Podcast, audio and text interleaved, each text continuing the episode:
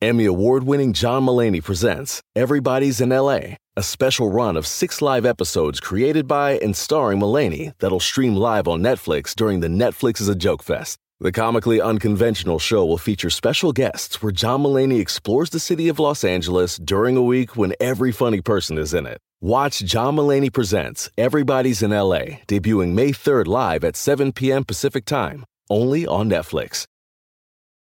If you have kids or pets, you know stains and odors in your carpet and upholstery are inevitable. But the experts at ChemDry can help. ChemDry removes odors and stubborn stains by sending millions of carbonating bubbles deep within your carpet. ChemDry lifts dirt, urine, and stains to the surface to then be extracted away, giving you a cleaner and healthier home. Call 1 800 ChemDry or visit chemdry.com to connect with your local ChemDry and learn about special offers in your area. That's 1 800 ChemDry or visit chemdry.com today. There's no place to escape to. This is the last podcast. On the left. Side stories. From your glade. That's when the cannibalism started. Side, Side stories. stories. Yes.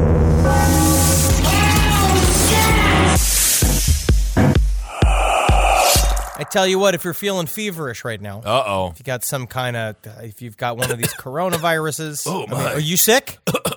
I got the I got I got the Bud Light flu. Oh, that's called a hangover, my friend. That's called um, your lifestyle. Ah. That's what you've done. And you are officially, I'm still haunted by the fact that you have no towels. Did you go What? and you get, did no, you I got open the- towels. I got towels. I found one in the closet. Yeah, I That's found, not I I found got- one in the closet. That's not even, you know what I mean? Also, I don't uh, actually use puffin as a towel. All of these people took a joke a little too literally, and then my entire feed, every time I put a picture of puffin, everyone says, "Oh, why is your cho- towel on the ground?" Like you came up with it first. I will say, you be careful of the bits you do because Uh-huh. you become the bits that you do. Kurt Vonnegut used to say that. Is that right? Hey, what's up, everyone? Welcome to Side Stories. I am Ben, hanging out with Henry. Yeah. Uh, I am not wet. I'm feeling fresh, feeling good. No, you're dry today. You arrived to- to, the studio not like a toddler running around a family party wet from the bath. Having a good time around relatives. I got my velour suit on. My my top is You look on. I got the. I'm doing a whole thing. I literally bought an outfit that was named Uncle Tony. So I'm a pretty cool guy. You, you look, you're looking good. Yeah. I used to have a cousin that used to do that. For some reason, they decided to always bathe my cousin Mm-hmm. um, at the when we'd have like family parties at the thing. I don't think it was a molesting thing. Sure, I hope not. Yeah. I really hope not. But they used to bathe him towards the end of some, like, you know, various parties, and he used to come out of the bath all nude, and they all laugh and stuff of him going, "Oy, oy, oy, running around, like, waving his tiny boy penis around. Uh-huh. But, you know, no one applauds and laughs when I fucking do it. Well, that's because you're 35 years old, buddy. 35 years tight. Well, speaking of weird people, we do have an update that we promised to give you last week about this dude, Lawrence Ray. He is a maniac. He was the cult leader at Sarah Lawrence University. Turns out authorities have found a few things in his house that may end up putting him behind bars forever. They have- also, whoever he was connected to, because apparently he did some low-level crime work with either some organized crime or Of some course. kind of bullshit. So, who, whatever they have now could maybe, hopefully, connect them to his weird accomplices and his shitty crime empire that he was running. Yeah, it's going to be a low level Jeffrey Epstein where it's not going to be someone who runs a media conglomerate. It's going to be the guy who has the popcorn store on the corner where we come to find out he's been avoiding Yeah. taxes and, you know. we don't got the Lolita Express over here. We got the SS Barney, and it's just my big, my big old boys. You got a couple of chunky boys like you and me out there, being like, "Hey, guess what, man? You buy French fries, I'll suck your fucking dick. I don't give a oh, shit." Oh, my. Anyway, so the authorities. Chunky boys. Chunky boys. The authorities busted down Lawrence Ray's door. They found 40 journals. There's something about pedos. They love to journal. 44 hard drives. He's not a pedophile. These girls all were all of age. They just were young for they're they're young for me. I think that it, No. I don't see a lot of difference between a 19 year old and like a 15 year old. Well, you should see a lot of difference. Certainly, when it comes to I'm the justice saying- system, there's a big difference, and I want to isolate like that 'em- footage because that can be taken th- the wrong way, Henry. No, I like them seasoned. I like my woman ripe. You're traumatizing me today. So this guy, there was 40 journals, 44 hard drives, 15 floppy disks, five laptops, 15 flash drives, and hundreds of thousands of emails and other electronic evidence, prosecutors said. So this dude, why Henry, why do they do this? Remember this? Remember the cannibal cop? He literally had a file that's like people I want to eat. Like, why would you Well- write, write everything down? Can't you keep it in your head? For the cannibal cop, all of that had extended sexual purposes. Like I do believe that part of that was hi- him having a file on his computer, because a part of that whole thing was that he was he what his defense was that he was only very thoroughly fantasizing about eating his wife, and Yeah. so he was building plans. And part But of that even was he- even worse, Henry, not his wife. Isn't that even? It wasn't was even. she just go- his girlfriend? No, it was. It was something he was doing alone outside of. No, no, no. You are incorrect. Really? all of these were it was an extended sexual uh, fantasy. Mm-hmm. Gilberto Valle, which is his real name, or Valley, I'm not sure how you pronounce it. I don't know if you know, does it, does it Frankie Valli style, I like don't know. Bensonhurst, or is he doing it Spanish? but he, uh, the part of it, is he would use those plans to edge himself into a place where he would he, then he would I would imagine masturbate thinking about these things. But that's what he kept saying. It's fantasy. It's fantasy. This guy actually had criminal ties. Yes. So what you're looking at is evidence. You have stuff that I know that he was doing some form of white collar crime mixed with organized crime. Uh-huh. Reason why I keep evidence in that type of uh, crime versus like a murder where you'd want to get rid of the weapon or the body. I think that's the the, the classic ways to distance yourself from Right. murder. For with white collar crime, you build up evidence so it, just in case you're one of the first layers to get picked up, you can flip.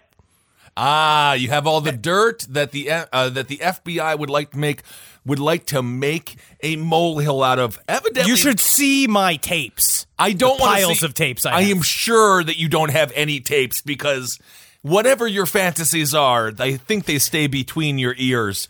Um, so this dude also was friends of former with former NYPD Commissioner Bernie Kerik, who was sent to prison. Uh, he I forget what crimes he committed, but after Bernie Kerik was sent to prison, he came out of prison and he's he demanded prison reform because he said it was not really nice. And I was like, yeah, dude, you were in charge of it for years. And as soon as you went, you're like, we need to change the cafeteria rules. Absolutely. Have you ever been to one of the podcaster roundups in New York or LA?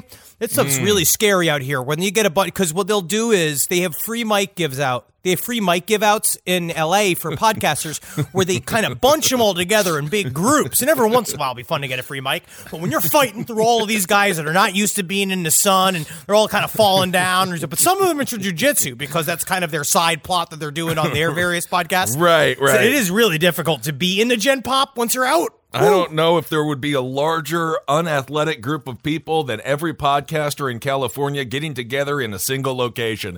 It is the least attractive people in Los Angeles.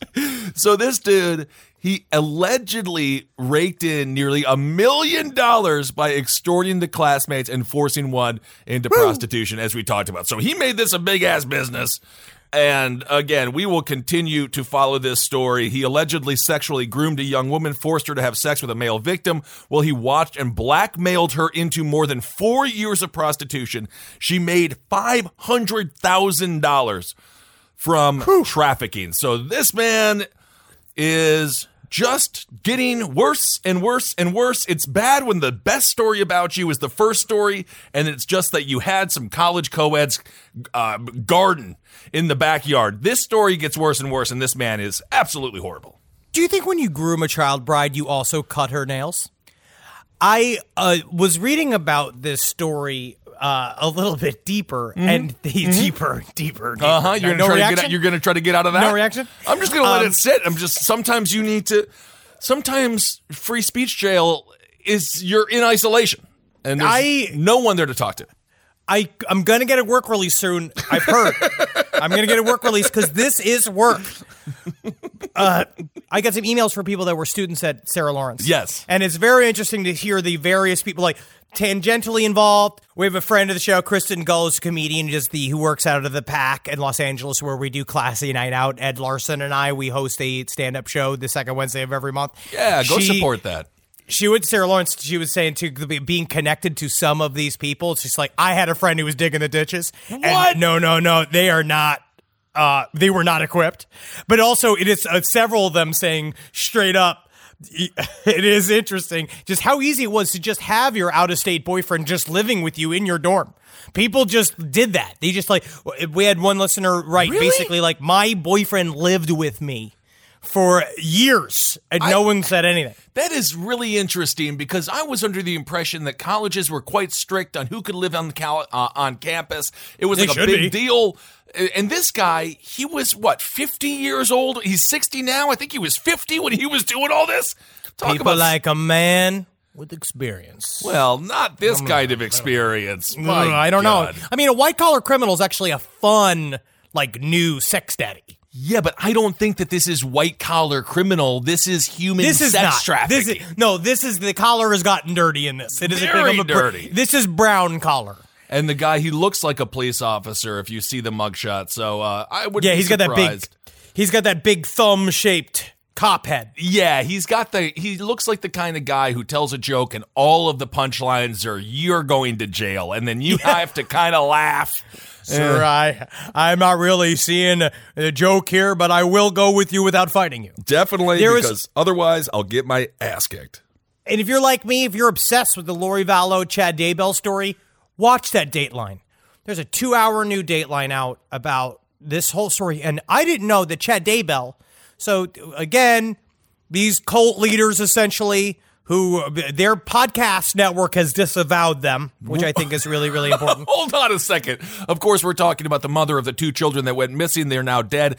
They have. We don't know that they're dead. We don't know. They're dead, or they are they're young entrepreneurs, and they're going to show up on Shark Tank, and they've just If invented they something that can turn water into Gatorade. If they do, that would be incredible. but no, and how what a miracle that would be. That would be amazing.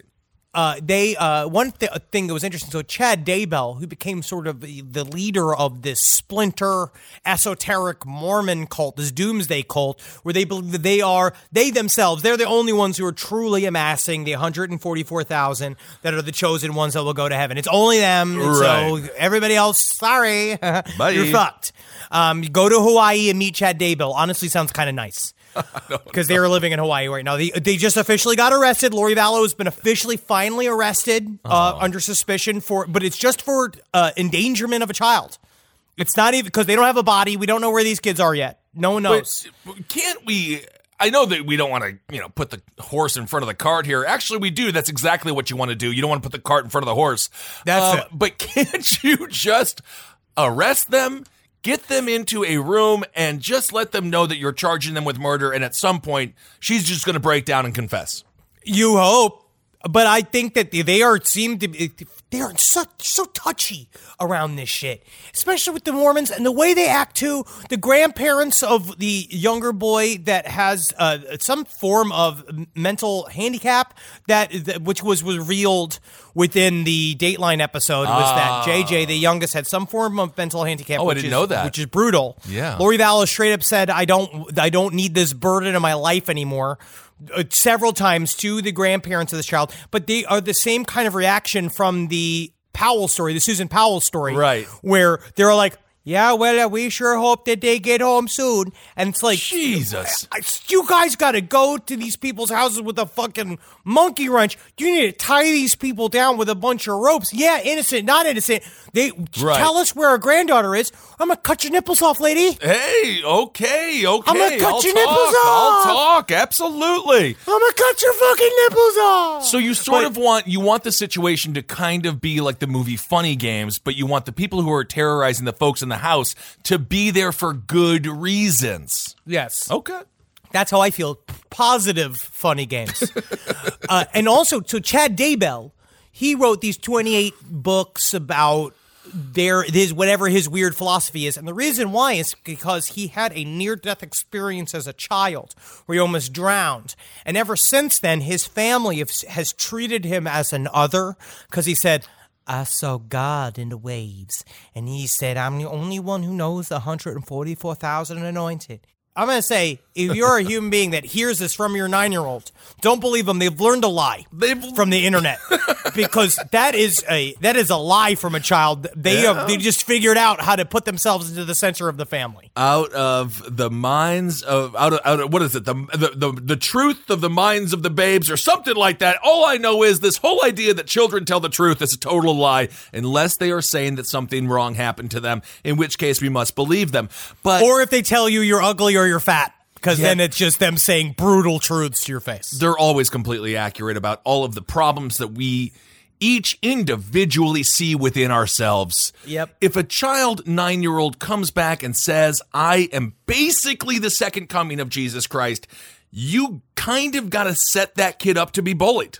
Well, what you, uh, first thing I do, my child says I'm the second coming of Christ. I'll be like, that's incredible. Let's go test it. What do you mean, Daddy? Pick him up, throw him in the pool. Ah, I don't see. Ah, you just fell right in there, huh? Right. You fell right in there. Right. I didn't see you do any miracle. I get a glass of water. I mean, like, we're gonna stay up all night until you make this into booze. Because Papa's hung- yeah, Papa's thirsty. We're staying up all night until this shit turns purple, and you're Uh-huh. gonna you're gonna sit there and you concentrate real hard, and you think about it. Don't you make me believe, boy? Don't you don't you make me believe? It's a very interesting sort of theocratic version of what Joe Jackson did to Michael. Number one. How many number one hits did Michael Oh my! Enough that I still listen to them on a regular basis, just at the supermarket and wherever I am.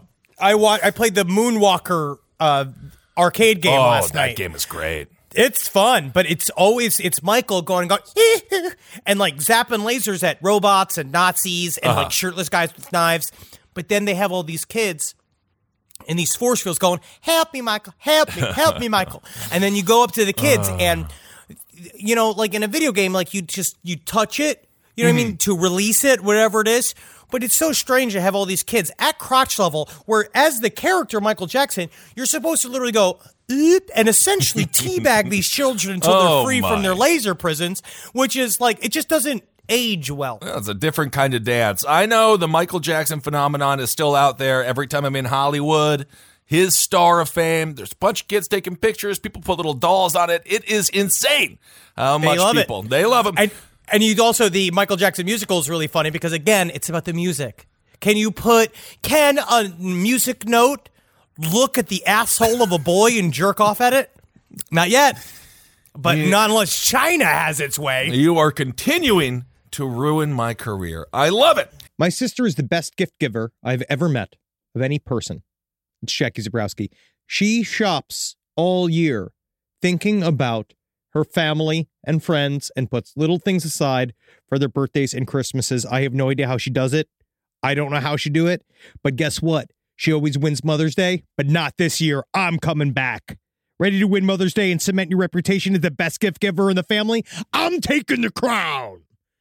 All right, give the moms in your life an Aura digital picture frame preloaded with decades of family photos. I mean this. We have the Aura frame up in my home. We absolutely love it. I can put photos on it very, very easily through the app. It's fun to do, and the memories keep cycling, and I get emotional. And we filled it with pictures of Carmi and Wendy, and that is not sad. That is celebratory. So you should try it. It's honestly a really good product. Right now, Aura has a great deal for Mother's Day. Listeners can save on the perfect gift by visiting auraframes.com to get $30 off plus free shipping on their best-selling frame. That's A-U-R-A frames.com. Use code LEFT at checkout to save. Terms and conditions apply.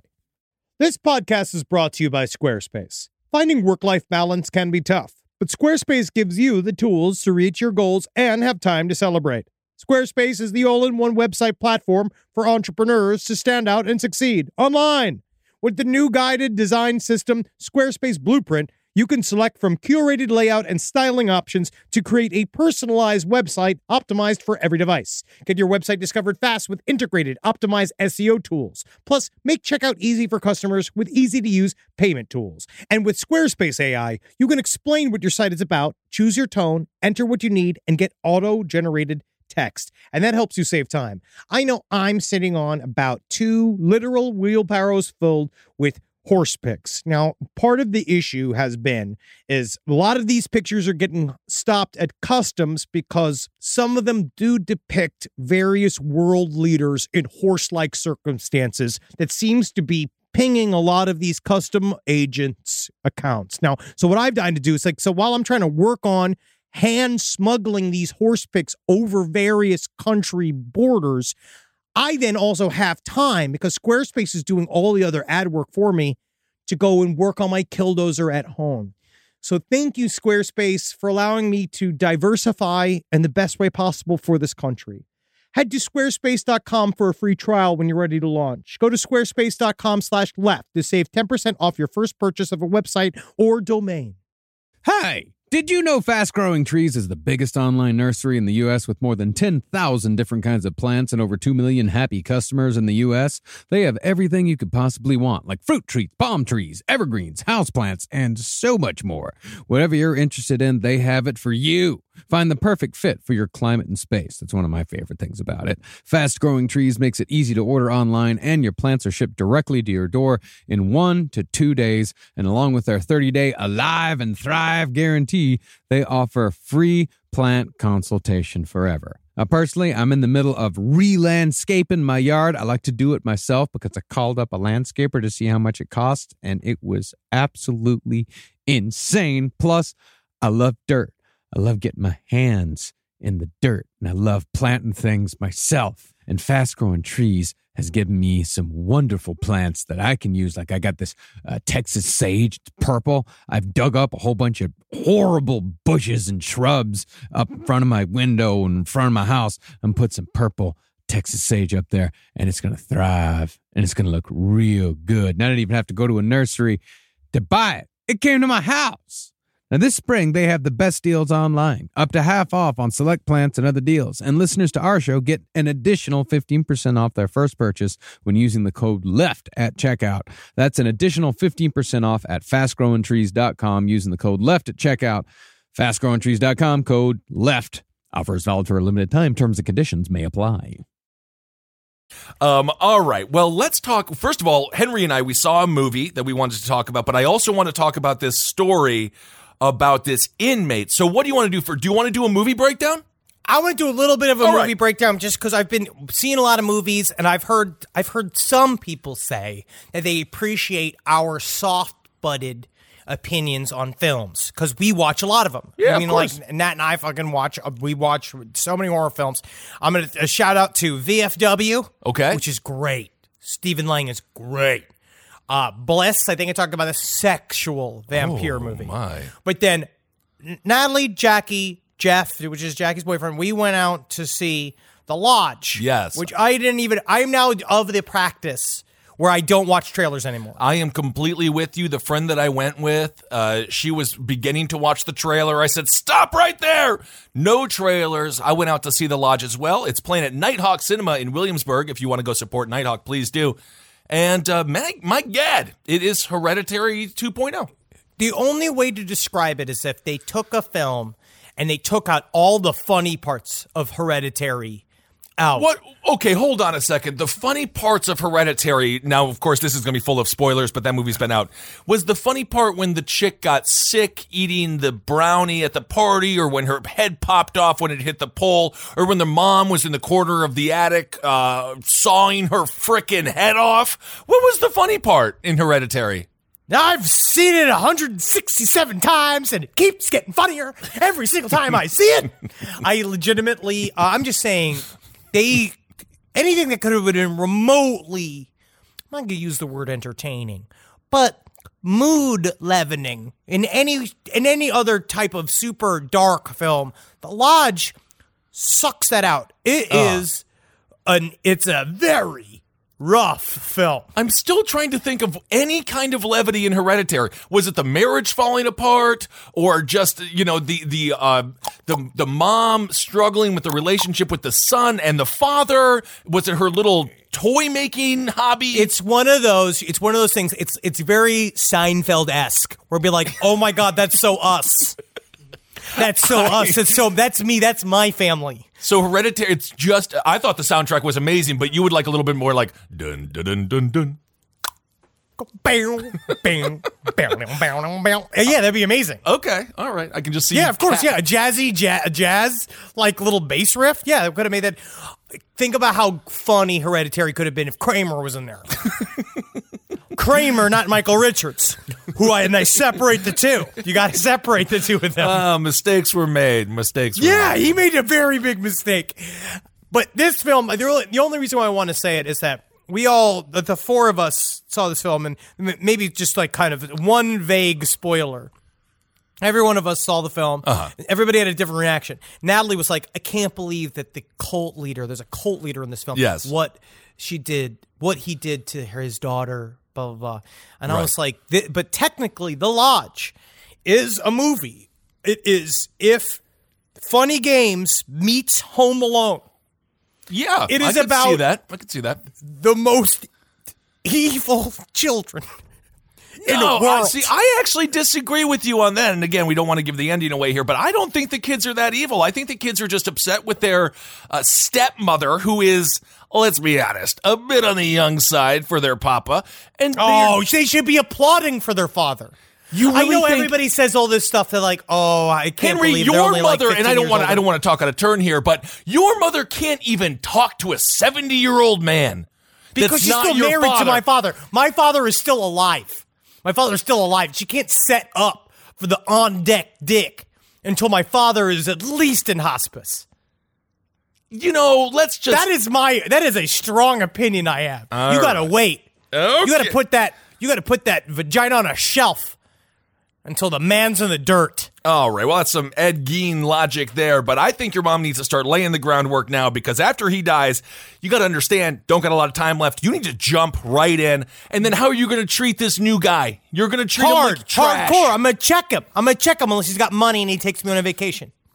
If I have a new daddy, uh, first baby boy, first baby boy Henry needs some nice gifts. Can you imagine Christmas time? your poor mother just being like, "These are my children." It's Jackie just being like, "I would yes," and then you were just like, "Dad, I do, I do golf sometimes. I like to." do golf." Uh, couldn't help but notice that you're driving a Lexus, so let's make it two. poor. Let's go. Poor Uh, you man. gotta please me because if you're still if you're that age, unless he's a former prize fighter, I think I could still I, I could at least surprise him with my reflexes. Now that I'm doing yoga and shit like that, Right. My reflexes are getting tighter. I can score you up from underneath him, pop, pop him in the balls. You don't even know what's going on. An old man can't take shot to the nuts like a young man can. So just Henry Zabrowski arrested for punching a 70-year-old man in the testicles at a Ponderosa in Florida. And then they will release me saying he had son privilege. Oh, okay. Okay. I think so. I actually don't know if that works. I agree. The one movie that I will fully spoil. So go go see the lodge. Go see the great. lodge. It, it really It's is. fucked. It's it puts you the the one thing I do like about it that's not a spoiler at all. The mood. The reason that we mentioned Hereditary. The mood is in that feeling of just like what the hell is true, uh, what's false, what's real, what's time. It makes you question time, and so it really does a good job of breaking your brain, and then by the end you're like, oh shit. When it all comes back together, it's it's a it's a smart movie. It's just very dark. It's very heavy. It's a, I like it as a daytime film versus a nighttime film. I don't That's how I do my brain. That's what happens to really. my brain. I think it's a great nighttime movie because it's scary. no, I, it is very scary though. But I would I would say check it out. The mo- other movie that I will spoil. Okay. is a movie called Dark Encounters. So Natalie and I are nuts about anything, obviously alien slash horror based. I love sci-fi horror. Uh, I love sci-fi horror. It's very difficult to disappoint me. I, I watch all of it. Dark Encounters is a film that is about it is a pretty note for note alien abduction film. All right.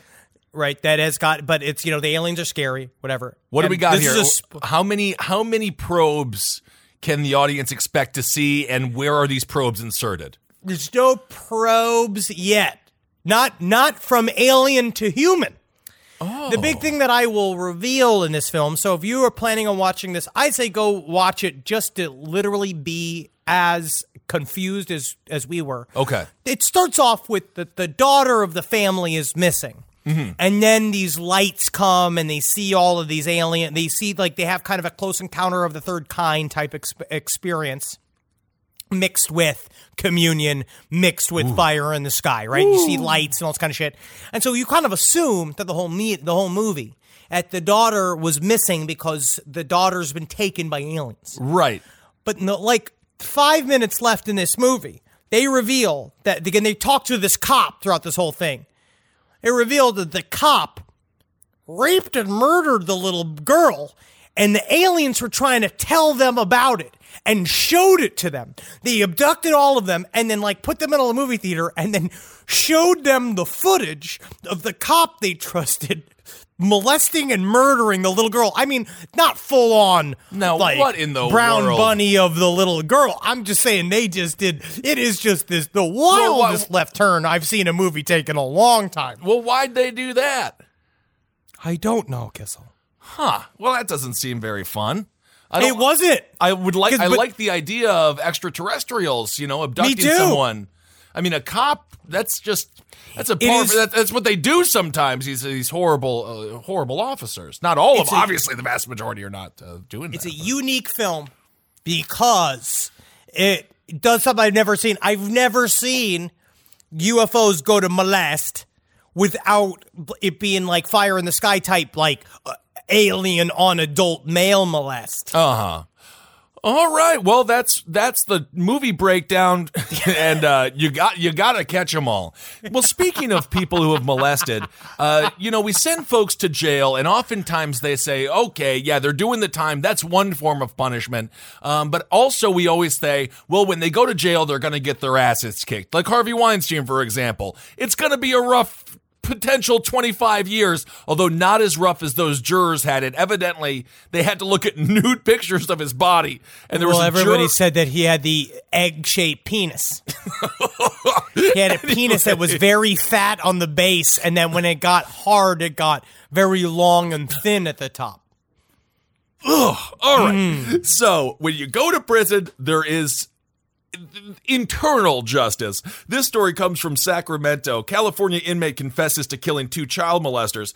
Uh, so this guy, his name is Jonathan Watson. He's in prison for life. I was going to make him hero of the week, but he is also a murderer himself. So two wrongs do not make a right.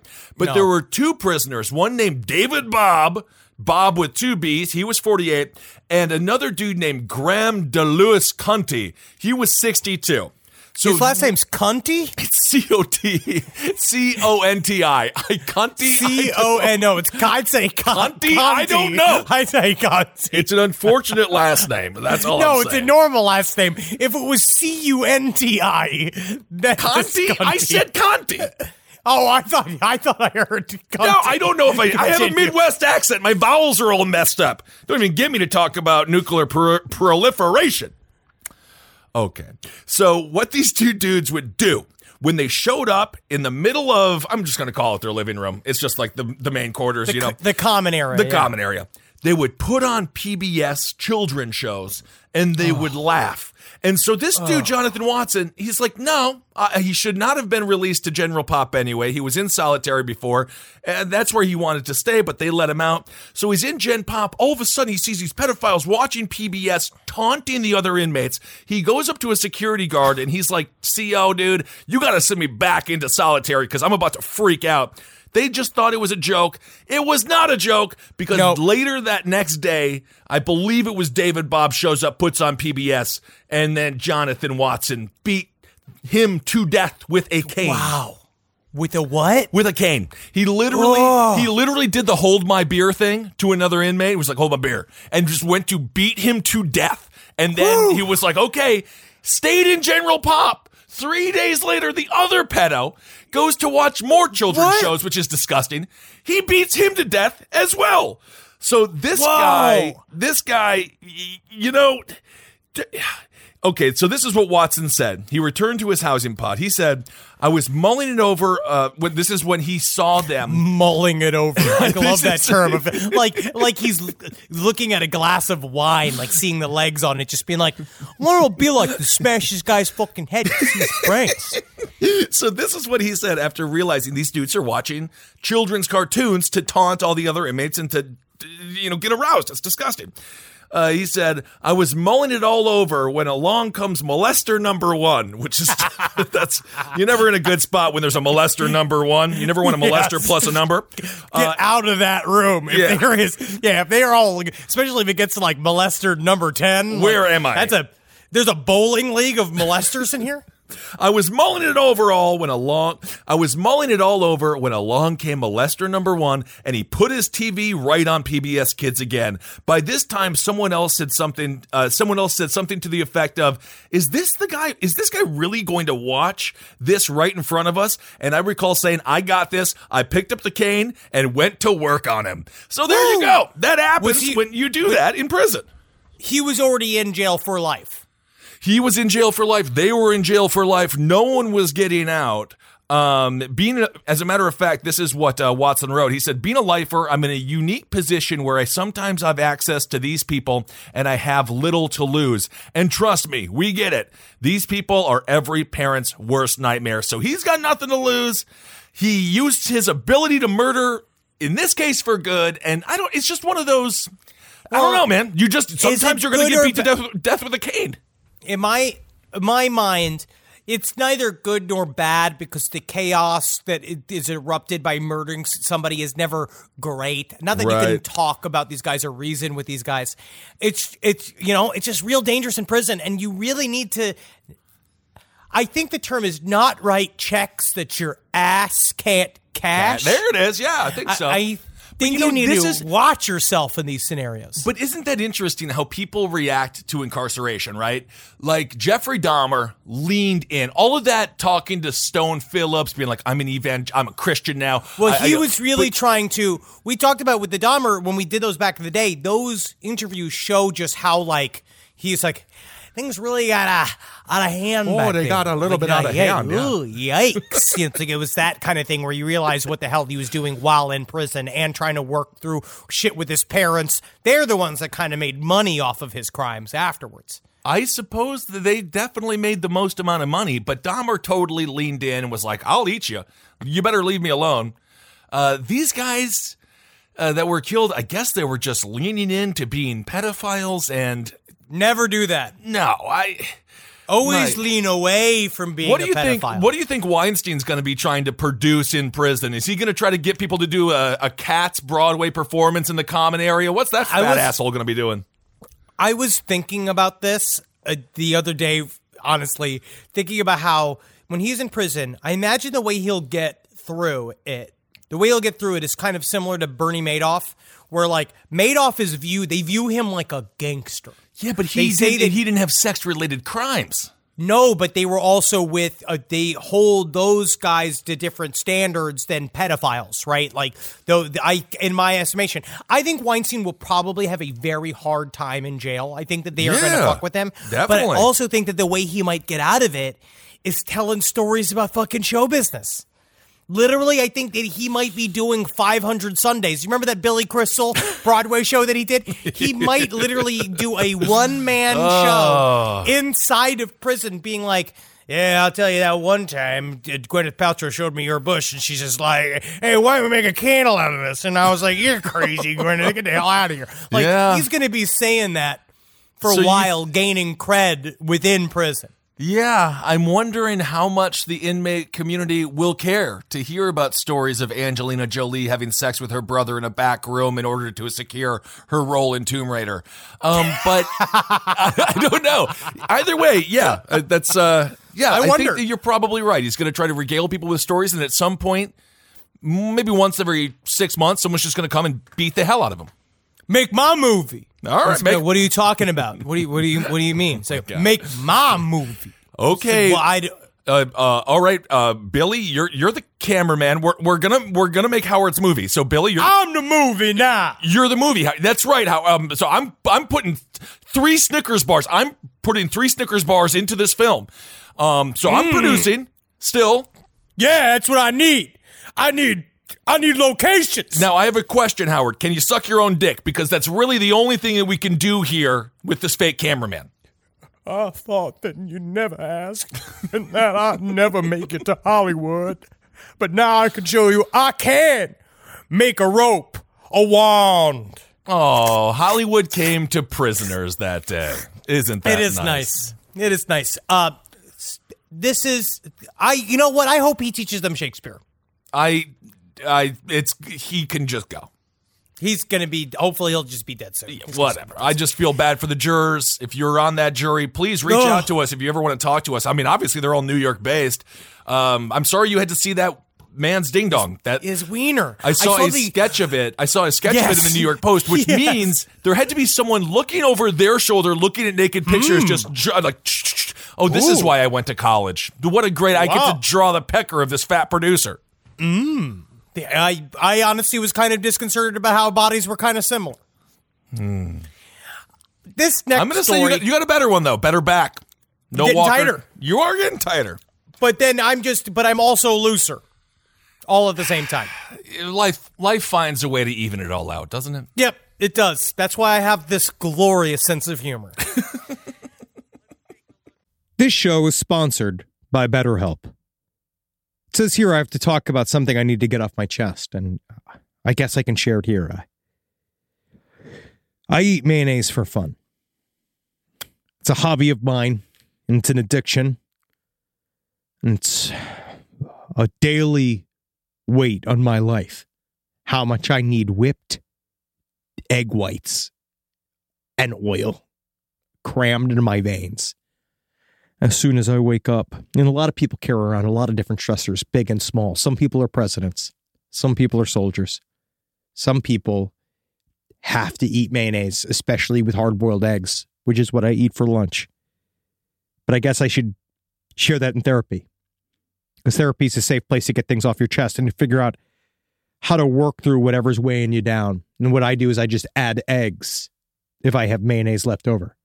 I just continue to add the eggs. But if you're thinking of starting therapy, give BetterHelp a try. I hope they can help me. My God. I hope they can help me. Get it off your chest with BetterHelp. Visit betterhelp.com slash lastpod today to get 10% off your first month. That's BetterHelp, H-E-L-P dot com slash lastpod. Ah, Jules. Oh, Jules. Make a wife smile today.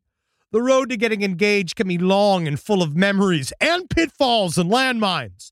Or it can be short and thrilling, like a roller coaster on the way to the police department. But the road to finding the perfect engagement ring is a straightforward path every time. All you've got to do is head over to BlueNile.com and they're going to ship them rocks straight to your wife's new fingers.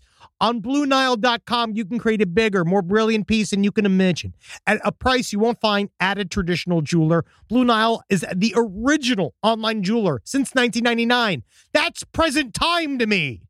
Their diamond price guarantee means that in most cases they can meet or beat a competitor's price on a comparable diamond. I know when I got my wife a beautiful Blue Nile necklace, the first thing she did was, What did you do?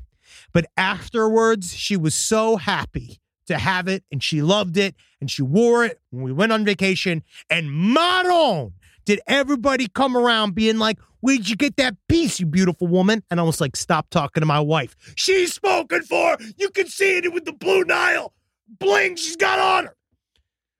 Right now, get $50 off your purchase of $500 or more with code LASTPODCAST at BlueNile.com. That's $50 off with code LASTPODCAST at BlueNile.com. BlueNile.com. One in five Americans have learned a new language on their bucket list. If that's you, make 2024 the year you finally check it off the list with Babbel. Be a better you in 2024 with Babbel, the science-backed language learning app that actually works. Don't pay hundreds of dollars for private tutors. It's a waste. Don't waste hours on apps. Besides appetizers, that's the kind of apps I like. Babbel's quick 10-minute lessons are handcrafted by over 200 language experts to help you start speaking a new language in as little as 3 weeks. Did you know that empanada is already Spanish? I didn't. Thanks, Babbel. Did you know that burrito is already Spanish? Wow. I just got to learn all the rest. And eventually, I'm going to be eating downtown Mexico. Thanks, Babbel. Here's a special limited time deal for our listeners. Right now, get 60% off your Babbel subscription, but only for our listeners at babbel.com slash left. Get up to 60% off at babbel.com slash left, spelled B-A-B-B-E-L dot com slash L-E-F-T. Rules and restrictions may apply. Let's take a look at this next story coming out of South Korea. Now, apparently, it's looking like there is some form of cult that is, they are, the way that American newspapers are talking about this story that this cult is purposefully spreading coronavirus through South Korea and is actually the reason why it had its most recent huge outbreak. This comes from the Washington Post. South Korea orders temporary shutdown of Messianic Church linked to more than half the country's coronavirus cases. This comes from author Min Joo Kim. A fringe church in South Korea with a messianic leader has been shut down after a surge of coronavirus infections. More than half of South Korea's COVID 19 cases have been traced to a regional branch of the secretive, I am going to attempt to say this name, Shincheonji Church of Jesus, formerly Okay. known as the Temple of the Tabernacle of the Testimony. But author, authorities are having difficulty locating members, many of whom are probably in hiding. They wor- basically worship a man named Lee Man Hee. This is an esoteric Christian group who Lee Man Hee has come forward to say that he is the second coming of Jesus Christ. He uh, and he's got this is where Chad Daybell's going to have a little bit of competition. Right. Lee Man Hee also says he is the only one that can correctly decipher the allegories hidden within the Bible and lead 144,000 of the ah! chosen ones into the next one. It's him. Sorry, he just said it. I just don't know who to follow anymore. But now there are people because people that follow this church where they have somewhere between 150 and 200,000 followers. Wait, People don't 100, wanna admit it. 200,000? Yes, it's got a thousand Holy churches hell. all over Asia. So this it's a fa- fairly large branch of Yeah. Christianity.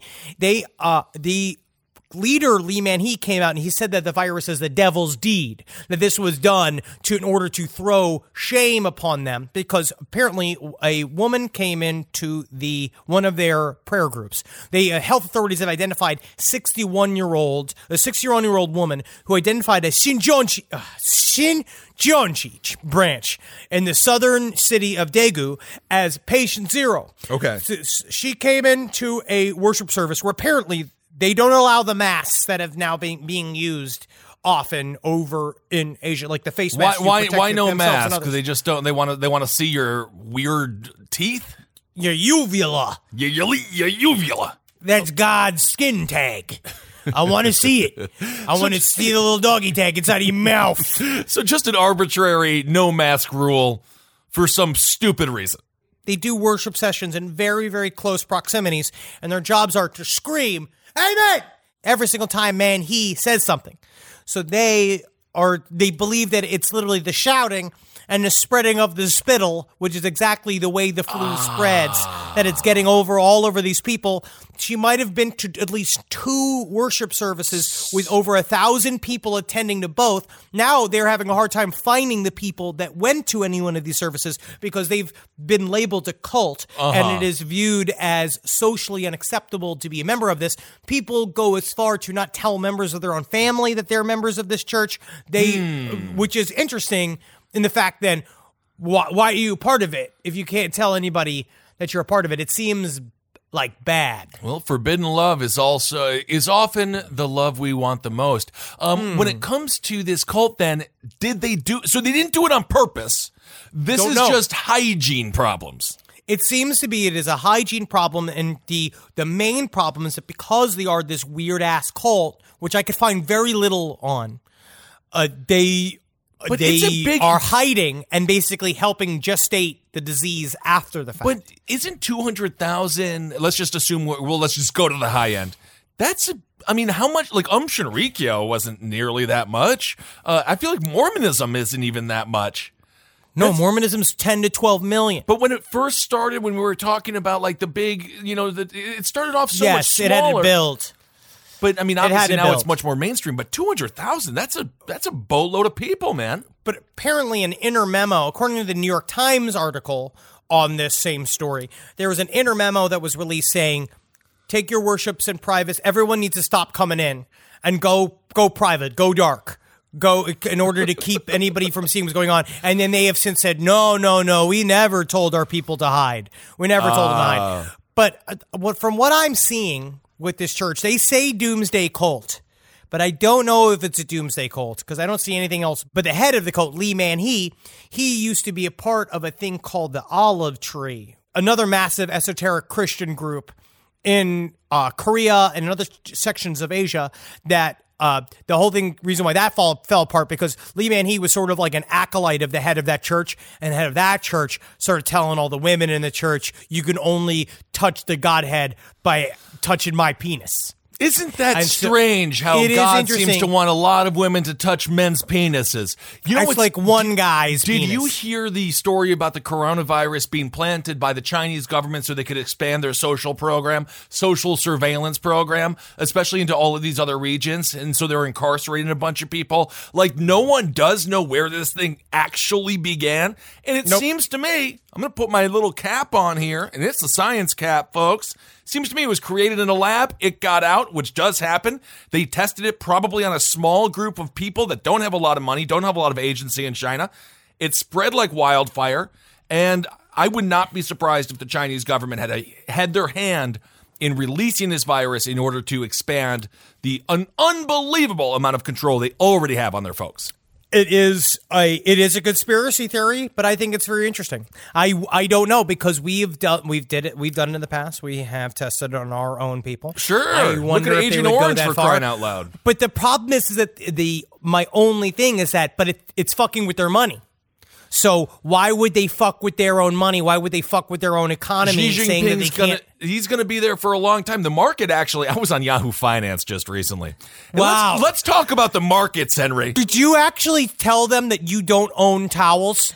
Are you allowed to be on these shows where the fact you literally wipe yourself Uh. on your own furniture? Do they know this? There is a funny thing when it comes to the billionaire and, and millionaire class. They actually respect the full circle of having money, but then pretending like you don't have a towel.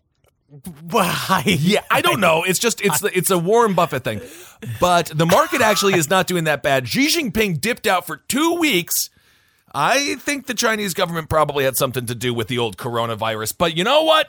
Don't be worried about it. Uh, you're not going to. I mean, I I would say wash your hands. yes, just do what human beings have always done. But wash your hands. Use hand sanitizer. If someone is coughing, you say shame. shut up, shame. pig, pig, get the pig, and and attack them. I'm, I feel like if you do see someone coughing, it is not outside of the parameters of normal behavior. Just grab them by the hair, pull them out of wherever they're at, and make sure they're outside. It's for their own safety too. A series of uh, suggestions that will land you in prison.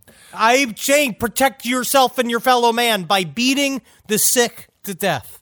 it might actually get you out of jail time. Um, all right, well, let's see here. We have some great letters to get to. I mean, I feel like this episode is just flying by. Do we have Hero of the Week? Is it already that time? I think it's Hero of the Week time. Let's play that beautiful Hero of the Week song. Found a picture with a cowboy hat, put a mustache on his beard. You have the wiener dog dunk.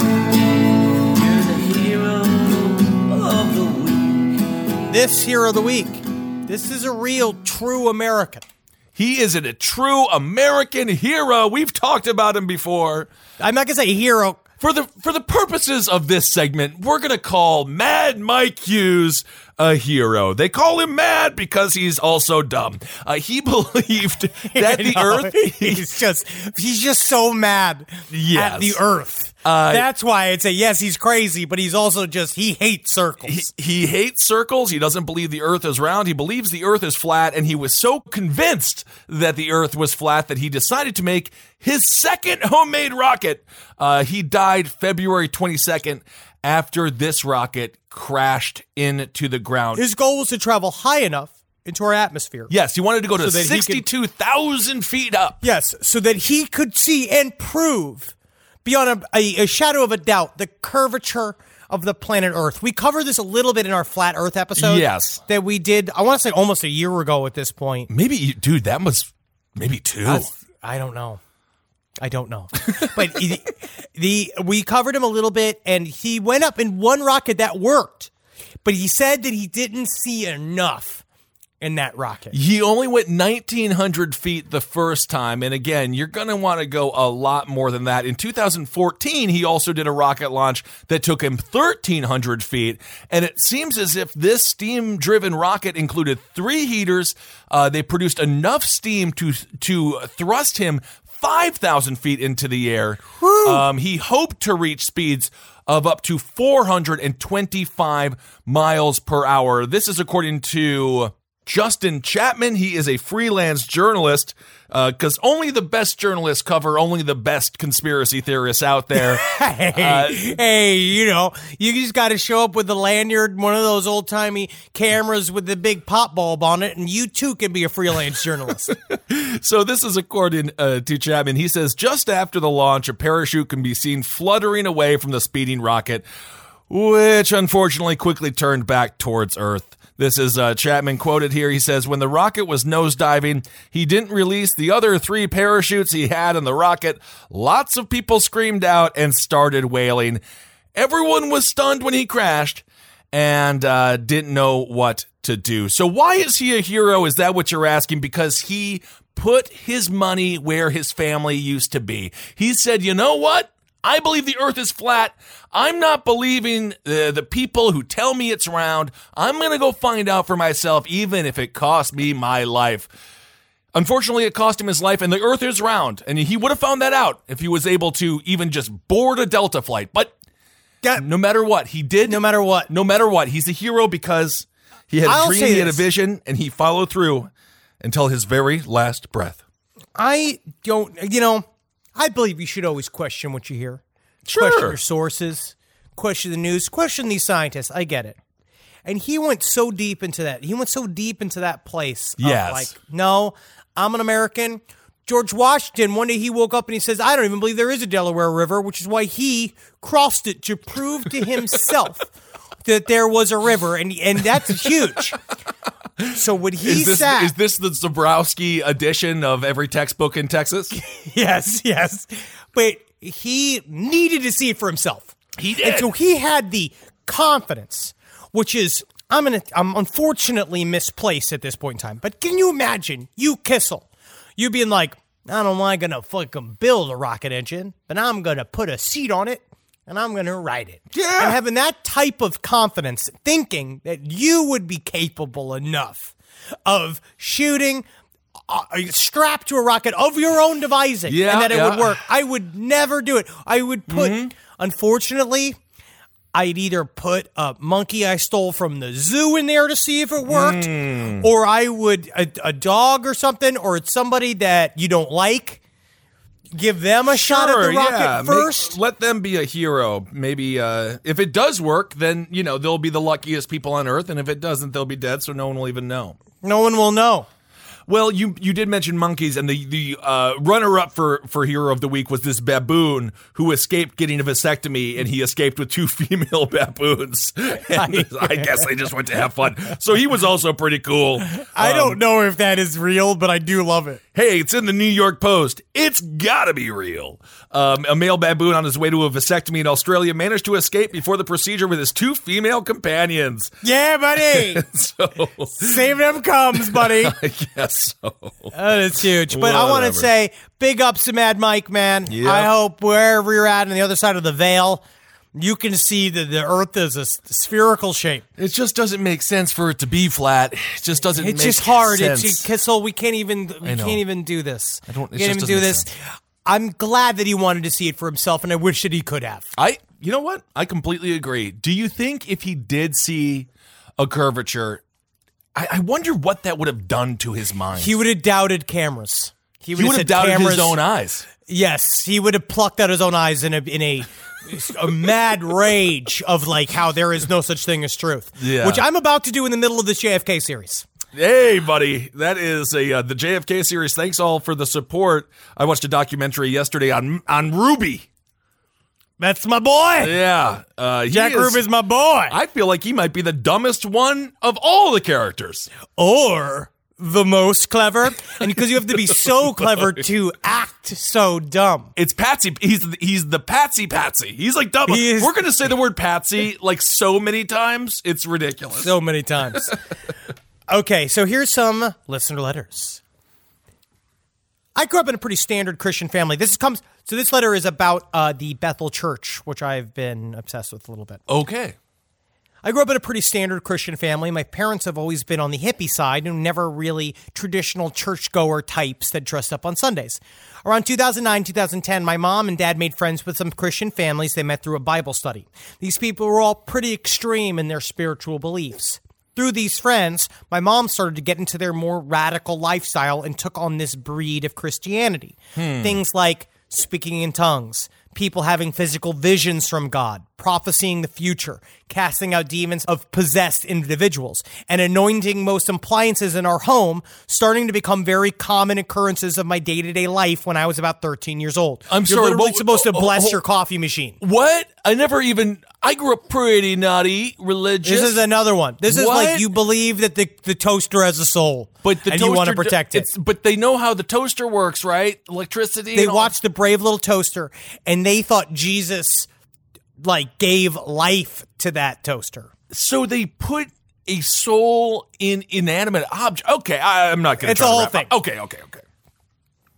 Once my mom took me to a Bible study at her friend's house and I watched these young women shout and even sing in tongues for hours, which is pretty standard. You've yeah, seen that that's yourself. Fine, sure. This is where it gets kind of ooky spooky. A family in this friend group lost their son to medical complications when he was about three years old. It was obviously devastating to everyone, but in the grief of losing their son, we watched the parents of this little boy slowly get very unstable. Uh-oh. They were not able to process or accept the fact that their baby was gone. The wife would post these very long, uncomfortable videos on Facebook where she would go on rants with a blank expression on her face, believing that God wanting them to raise believing that God wanted them to raise their child back from the dead, No. they moved to Northern California to be near and attend the Bethel Church. They laid his corpse on a table while people prayed over him. My family and I were not personally there to witness all of this, thank God, but I was told that a little cousin of the dead boy started screaming and freaking out because she thought she saw his eyelid move while praying over him with her parents. Obviously, the son was not brought back to life. I can't imagine what kind of PTSD she got from all of this. Yeah, do the parents just wake up and they're like, ah, gotta get eggs at the grocery store, traumatize our children? The Packers game is on at four. Don't forget. like, why would they do this to children? I don't know. It's just because everybody's in pain in that scenario. They're looking for some kind of weird answer to a life question that they, they can't figure out, and then you drag your fucking kids into it. Good grief. All right. Well, thank you so much for that email. Interesting. This comes from a text exchange from N. I just like the beginning of this. Hey, big goon and little hunk. I have a dear friend They called you school. little hunk. Li- lil hunk. I got big goon and you got little hunk. Yeah. I think it's because I'm like a hunk, like a hunk of meat. Not like a hunk. not like a. like a- Uh, okay. he's got a friend of his, old friend of his. He barely sees his old buddy. He's a EMT, and he says that he, uh, sometimes I get texts from him explaining to me some of the worst shit he sees at work, and this is one of the things he saw. Guy has a little too much to drink out with his brother and girlfriend. They're waiting for the L sitting on a bench. They hear the train coming. He stands up, stumbles forward, falls onto the tracks, and gets run over by the train. His whole right thigh is just a fucking mess. Still attached, but not by much. Femur is in a hundred pieces, and his hundred pieces, and his leg is all but just burger meat. We get him out, throw a tourniquet on him, get a line and fill him with fentanyl. In the ER, they sedate him to tube him so they can do all the necessary scans with him not moving. One of the drugs they use is called et- etomidate or, or etomidate. It basically just turns off your brain for a minute or so, long enough for long enough time to intubate. Then you chase it with Valium or something like that to keep him down. Uh-huh. One of the side effects of it is muscle fasciculations. Fasciculations, basically heavy, heavy muscle twitching. This guy gets that side effect, but since all the muscles of his thigh are no longer anchored to anything, they just start retracting and start squirming around themselves. It looks like an octopus on his leg. Legit tentacle porn. Oh, hey, oh man, Robbie, thanks for the text, bro. Like, bro, that's cool. You want to watch XFL on Saturday? His legs, they split and move. I love this kind of shit. I, I love all these horrible medical. What medical do you stories. respond? What do you lol, raffle, smiley face, honestly, broken heart? I- what do you do? I just, i'd be like, fuck yeah. Hell, Oh, my Satan. God. That's fucking metal, dude. I think it's sweet. That was fun as hell.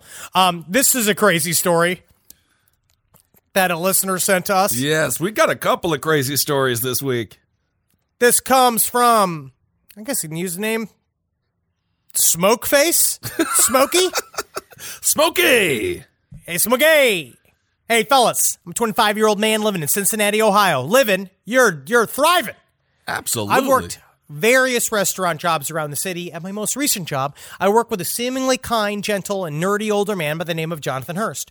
After almost a year, I left that job because I was finally making enough money playing gigs around town to be a professional musician. Fuck yeah, dude. Congr- Honestly, Congrats. congratulations. That is not easy to do. Very difficult. That was in November. John and I lost touch after, until about a month ago when I decided to join the Dungeons and Dragons campaign my old coworkers had going. Mm-hmm. Jonathan was DMing. Kissel, that means he was Dungeon Master, aka he was running the game. Thank you for for goon splaining. Well, don't goonsplaining is not the right term. You little, I, I'll call you a troll. Yeah, yeah, I'll do I'll it. I'll you take a it. troll. Um, I but take no, it. I, I, I did mention this to Henry before we recorded today. Smokeface, that was very nice of you because as soon as I said DMing, I had no idea what you were talking about. You immediately clarified. So thank you. Well, today on uh, February 24th, he was arrested in his Cincinnati home for double murder committed in 2016. What? This story comes out of uh, comes out of the Chicago Tribune. This says former resident of Old Town neighborhood arrested in Cincinnati, charged with two 2016 slayings of mother 85 and son 64 near Sycamore. What? He he is a uh, big nerd looking man, right? Uh, they three years they've been trying to figure out this case, this like this random murder of this couple or a mother and son. Yeah. They were beaten to death, brutally beaten to death, um, in an isolated farmhouse just outside the ed- the edge of town, outside at 70 miles west of Chicago. Dude, that is that is oftentimes we talk about urban horror, how scary it is to be downtown. It is so much scarier to be in a farmhouse 70 miles outside of town. I hate the country. I'm so scared of the country. It's scary. You're so vulnerable. You're so vulnerable. At least here, if I'm getting raped, I can scream fire and somebody can come and get me. Yeah, no one really cares about fires in California, though, buddy. Say, like, someone didn't recycle, someone's not recycling over here, and you will get hordes of people that will say, it. Open audition. There's an open audition, and then someone will come in and take the place of me being raped. sure, that's the an audition? Oh, my goodness. Hollywood Uh, is strange. so they had over 1300 leads uh, they had no clue what was going on they Hurst, 51, he was 51 years old. He had no prior connection to Sycamore or the Wilsons, but in addition to the DNA match, they found DNA match from a public uh, database, which I don't know what that means yet. Oh, so he must have done like a 23andMe or something like but that. But then you and- click on the thing because you can allow yourself to release the information of DNA if How you want, which means you- he just didn't do it. But you know they're just taking it, all of it, right? Of course. Yeah. Of course. Absolutely. Uh, so they found, police said they, the cell phone records also matched Hurst. She was in the Sycamore area the day of the killings, August 14th, 2016, and the victim's stolen car was found about a mile from his home in Chicago's Old Town neighborhood. Police reconstructed a timeline of events leading up to the killings. That morning, the Wilsons had attended services at St. John's Lutheran Church in Sycamore. They had breakfast with friends at a local cafe. They returned home before Robert Wilson visited the local Moose Lodge where he was active. Oh, that's fun. But they were brutally beaten to death. Oh my God. And so now this was a cold case, but now he's been now they I guess they believe that this is a guy going back to this email. Jeez. Honestly, I'm having trouble keeping this email straight because I'm totally shook. Not gonna lie, I'll start with my take on John. John was an imposing figure, physically. Bald, six foot four, big ass legs because he didn't own a car and he walked everywhere. But his personality was quite the opposite. When we worked together, John was a calming presence. Good at tables, moved super slow but was competent, very soft spoken. He had big turtle vibes. I don't know what that means. Honestly, You know the turtle. Slow and steady wins the race. Oh, hi. Yeah, and then you could How you live you? inside. You live in your car, and you, you poop gross. Oh yeah, yeah, yeah. Honestly, everyone at work liked the guy. I started to bond with him over the song, a song of ice and fire books and Dune. I'm on Messiah. Please no spoilers, Henry. It's a it's a hundred year old book. One thing I didn't. The one thing I didn't think about John or like about John was that he could be very condescending and mansplaining. He'd hmm. disagree with you on anything for seemingly no reason and then go on to explain it to you as if you were a total ding dong. Right. I say I had a lot more experience with him as a coworker than I did as a DM. We only got to play two sessions together before his arrest, but he seemed very fair and incredibly well versed DM. He could pull references from weird, obscure fantasy books no one had ever heard of. He had a crazy collection of dice sets, maps, figurines. He was like the ultimate nerd. So another member of my party th- said he thinks John is a serial killer based on some s- subtle things he'd notice about him. He enjoyed dark, sometimes violent jokes. Who doesn't? I Hey. mean, yeah, that doesn't make you a serial killer. He gave off a bit of a 50 year old virgin vibe. He was deeply wrapped up in a fantasy world and had a bit of a superiority complex. Also, the victims were killed brutally, beaten to death with a blunt object, and they were old. Which I think is very, very interesting. But in my experience, John seemed like a kind and patient man who just really loved fantasy and sci fi. And also, he loved animals. Last time I saw him, he had adopted four cats and was super excited and sweet to them. That's not very serial killer like to me. Oh, It's actually, just you know so confounding. I mean, we d- Luke Magnotta. You know what's interesting when it comes to adopting an animal? I think it's great. Go to Matchdog charities. That's where you can get all the Matchdog rescues. Get them all from South Korea, places where the dogs are going to be killed. Buying one cat's great. Two cats, I would even say you want a cat. You want a buddy cat. Going to four cats, that's what a serial killer would do. Suspicious. Yeah. Suspicious little cat family, little cat mob. Cat Yes. mob. And apparently, one of his aliases was 88, which uh, has a white power connotations. Ah, yes. That, so they don't know what the hell that means. They don't know what the hell that is. But basically, say we're going to find out more about this story, hopefully. But very interesting and very scary when one of your friends turns out to be a murderer. I don't know what they'll find once Marcus stops doing the show in his home. But Marcus doesn't have time to murder. We keep him too busy. That's I will uh, fight that is for him. intentional. Uh, especially, it would be weird. Especially, I don't know D and D. Um, but I assume it's an intimate experience. You tend to be in a basement, from It's my understanding. intimate. It's Very, scary very to have it. it- no, I don't want to even want to hear how you speak with so you- with the great comedians you hang out with, and you guys go to your basement game and you play it. And I don't, I don't want to hear about it. But We um, play in the living room. so it just seems like it's weird to participate in something intimate in in the mind because you have to really you really get to know someone's mind and where they fantasize. It's brave soldiers of the imagination, share- sharing adventures and and campaigns together in a in a But way what- that you okay. bring nerds uh, together. Nerds never need to be together because obviously we've seen what happens when they become friends with one another and then all Have of a sudden we have Columbine. So You've but- never been to a Dragon Con. You don't know what kind of horny No. nerds are like, and how nice it is to have, be a nerd and show up to a bunch of other horny nerds, and everybody's willing to show each other D&D their nerds, not dragon nerd. Dragon, dragons are cool. Everyone loves a dragon. I'm talking specifically D and D. You're being racist against my people. That's not a race.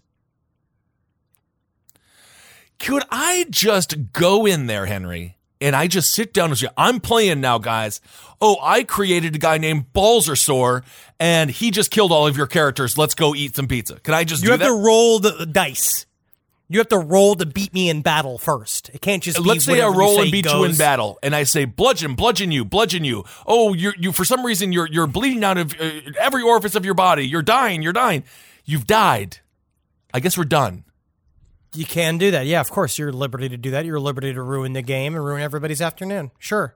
You could do it uh, normally by just by just sitting and yelling or, or taking off all your clothes and, and pissing all over the table if you want to. You can do that as well. You're free. You're free, man. Okay, just just asking, just asking. You're a free standing upright ape. well, You can do whatever you like. Thank you all so much for sending in your letters. Again, that is side stories lpotl at gmail.com. Send us your stories. Let us know your thoughts because uh, yeah, it's always great to hear from you and and um, we get we get bunches and we read a lot. So uh, thank you all so I much. read a lot of these. Um, for the most part, I I, read 'em. them. It's just when when you get the multiple, the, mul- the only time I don't read them when it's like everybody when you send the Mad Mike story, which is great. But send us everything you want us to talk about. Always, it's so much fun. Absolutely. to hear what you like, hear what your brains are doing. Absolutely. And you guys also send me. I got some good game suggestions. Had some great stuff. I like uh, the the Trevor tr- the treasure trove inside of the side sp- stories. LPOTL Gmail is actually wonderful. if you do get a chance, this is a Ben Kissel game recommendation. I believe it's on Xbox as well, but I'm playing it on PS4. Days Gone is a great zombie game. Puts you in the world. It's like uh, Resident. It's like um, Resident Evil meets uh, Red Dead Redemption. The zombies are pretty cool. Really? It's about a 150 hour game, so you really have to invest a lot of time in it, but have fun with it. I'm so close. I'm gonna have a whole game set. I'm gonna buy. I'm doing it. I'm joining the legion of you people. I'm gonna get a PS4. and I'm gonna start playing these video games. I need a way to check out. Your That's liver is going to thank you. Your liver is really going to thank you.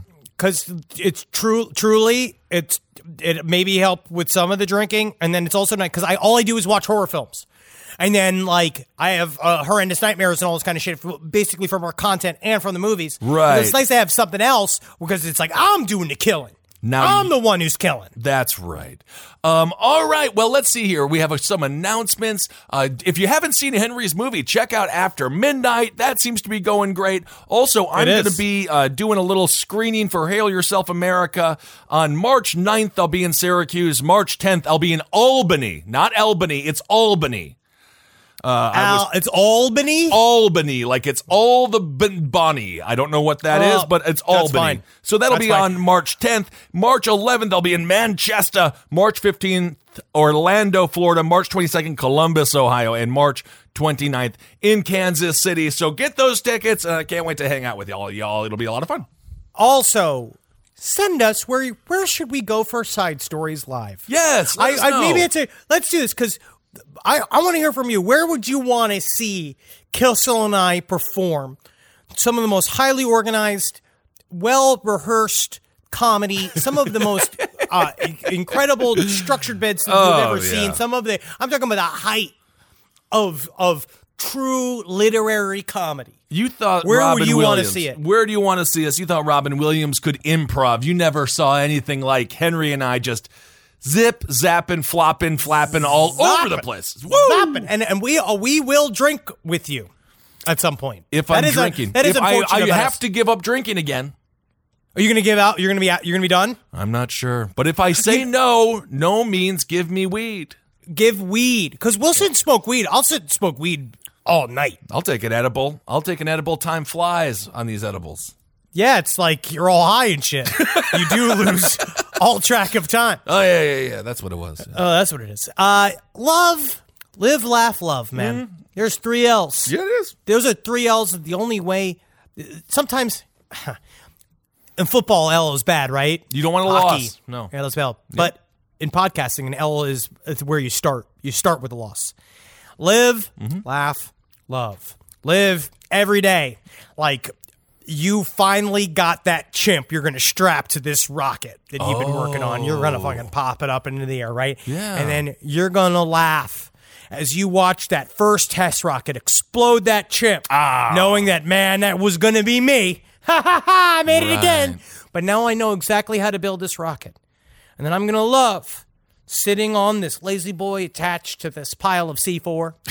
and I'm going to go up and see the very curvature of the earth. And then, and only then, will I let these readers feel uh, vindicated in their views. But if I see something flat, I'm going to be the king of America. There you go. So that's how high the stakes are. if you can prove the earth is flat, You will be the king of America. I'll vote for you. We'll be your your biggest advocate.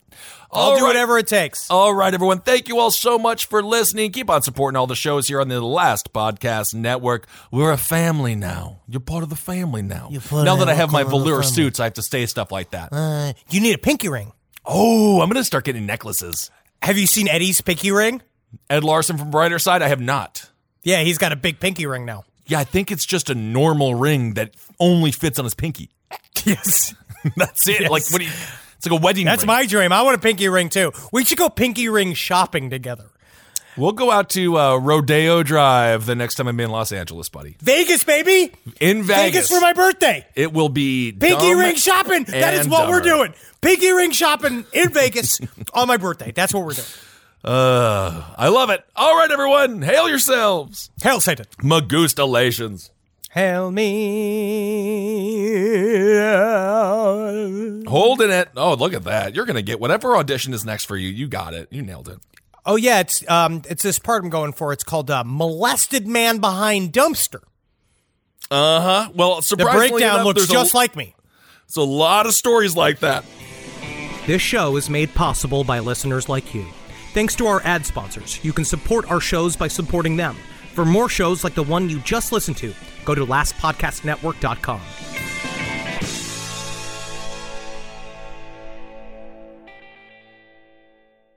Emmy award winning John Mulaney presents Everybody's in LA, a special run of six live episodes created by and starring Mulaney that'll stream live on Netflix during the Netflix is a Joke Fest. The comically unconventional show will feature special guests where John Mulaney explores the city of Los Angeles during a week when every funny person is in it. Watch John Mulaney Presents Everybody's in LA, debuting May 3rd live at 7 p.m. Pacific Time, only on Netflix.